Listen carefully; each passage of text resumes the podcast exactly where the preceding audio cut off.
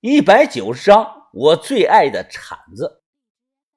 我们帮他了了一桩心事。孔老邪比之前啊态度好了很多。晚上十一点多，他说不睡了，决定连夜帮我们用土火炉打造洛阳铲。于哥啊帮忙拿东西，我坐在地上帮忙推风箱。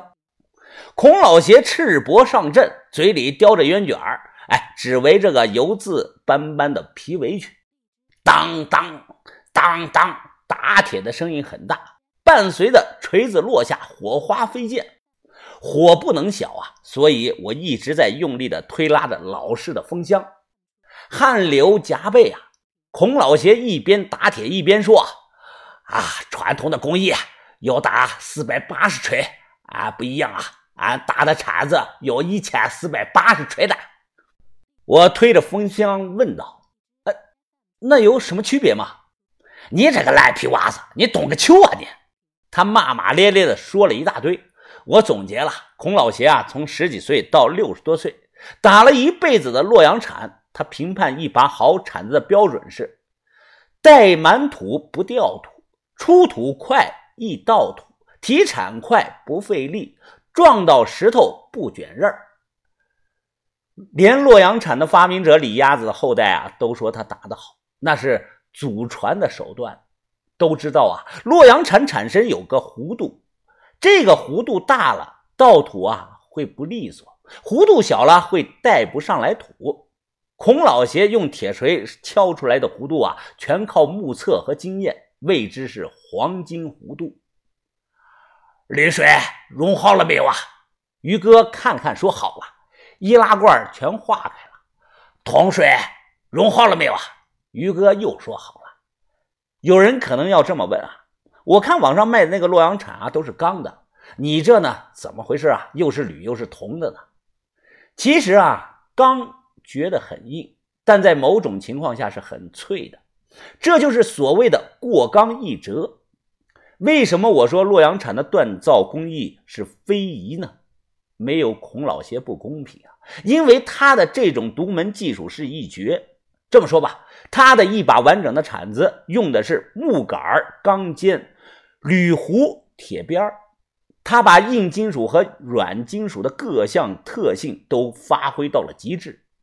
最难的是做木杆因为用的是白蜡木，要想做成分节式啊，必须要掏空，做成啊像那种拧螺丝的那种套管铁砧板上是火花四溅，土山上的荒村小屋里是叮叮当当的打铁声，一夜未停。第二天早上天亮了，我机械的推拉着风箱，靠在墙上闭着眼，几乎睡着了。好了，好了，我立即睁开眼坐了起来。只见一把洛阳铲平放在桌子上，铲刃寒光闪闪，铲内弧度是黄金比例。连接着一根去皮哑光的白木头杆儿，我走过去拿起来啊，大小完全贴合我的手掌，重量很轻，挥舞起来毫不费力，迫不及待地跑出去铲了两下土，带上来的土啊，死死地卡在铲壶内，真是纹丝不动。我太满意了，真是太喜欢了。嗯的朝着木杆上亲了一口，笑道：“哎呀，好伙计呀！”以后咱俩就相依为命了，只要我还活着，就不会丢下你。你以后就叫相产吧。以前的刀剑都有名，干将莫邪、七星龙渊、鱼肠轩辕等。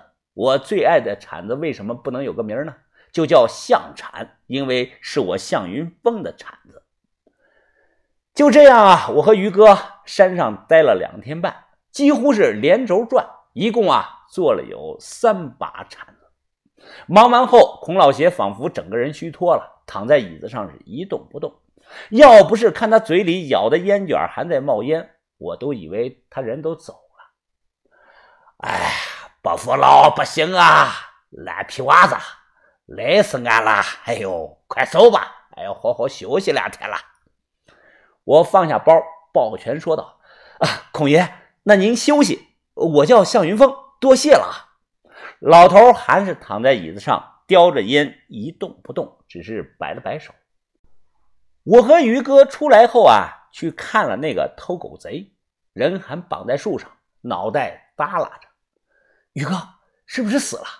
没死，你看他头上那么多包，那都是夜里啊山上的蚊子叮的。蚊子啊不吸死人的血。于哥说道：“那包不是我们打的吗？管他干什么呀？和我们有什么关系啊？快走吧，把头估计早就等急了。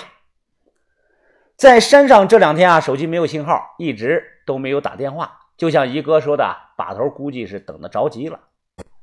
坐车从荥阳回到三十里村，恰巧在村口啊碰到了李元宝，他像是刚去哪儿回来，手里提了个大塑料袋哎，元宝，你这是去哪儿啊？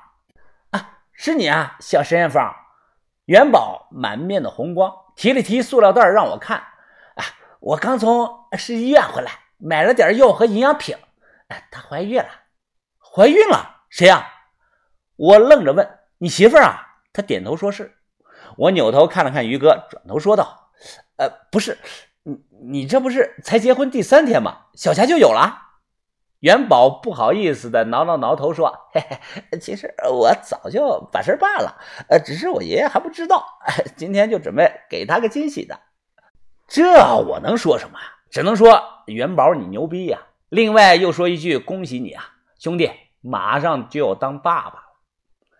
回去以后啊，看了我带回来的三把铲子，饶是摸了一辈子的铲子的把头，也是连连称赞说。”哦，好啊，真是好手艺啊！哈哈，这把是我的，牙仔，这是你的，于哥，这是你的。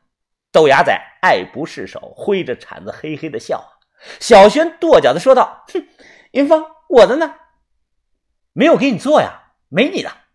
为什么没有我的？我也要。”小轩看起来生气了，你管的是放风和买日常的装备。算后勤又不算土工，你要铲子干什么呀？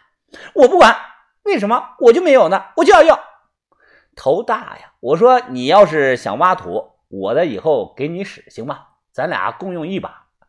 小轩呢，这才收了脾气，啊，说好吧。因为铲把呀是木杆的，以后我们分开带的话，可以带上火车。如果还和以前一样是空心的铁管，过安检仪啊会被查的。他们开始玩闹，豆芽仔和小轩啊，拿着铲子在屋里是叮叮当当的打架。把头，你在看什么呀？出来院里，我看把头啊，正扶着桌子在研究什么。哦，你过来啊，云峰。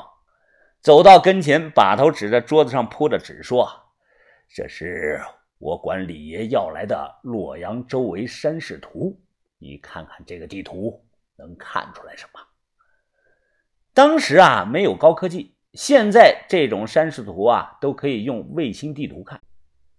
我皱眉看了几分钟，开口说道：“把头啊，这一圈啊是小山、熊耳山、九聂山、外方山、玉乌山、中山，北边啊隔着义河、洛河、邙山，被包围在最中间啊。”啊，继续说下去。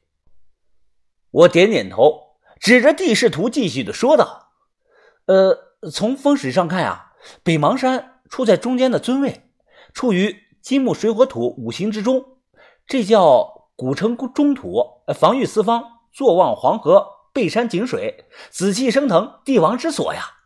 把头砰的一声，一拍桌子，瞪着眼说道：“胡说八道，说的什么玩意儿？你！”尴尬的笑了笑。啊，对不起啊，把头，我是瞎编的。唉，把头无奈的叹了声气，指着地图左半部分说道：“你看，这里是邙山北。从地图上看啊，山石多，石头多。东汉、西汉有身份的人啊，都习惯挖山建墓，掏空山体建墓，所以啊。”这片地方大概率出汉墓。再看这里，这里地势平坦，有片柿子树林。宋代古墓多是砖木，最喜欢埋在这种地方。啊，没错，把头，我也是这么想的。把头拿起圆珠笔啊，在地图上画了两个大圈这片地方属于是宋氏兄弟的范围。强龙啊，不压地头蛇，我们不要去挖，要避开这里。那么这片地方啊，就是最合适的了。把头手指点在地图上的一处地方，这个地方呢，如果徒步进山的话，非常的深了，叫黄谷沟。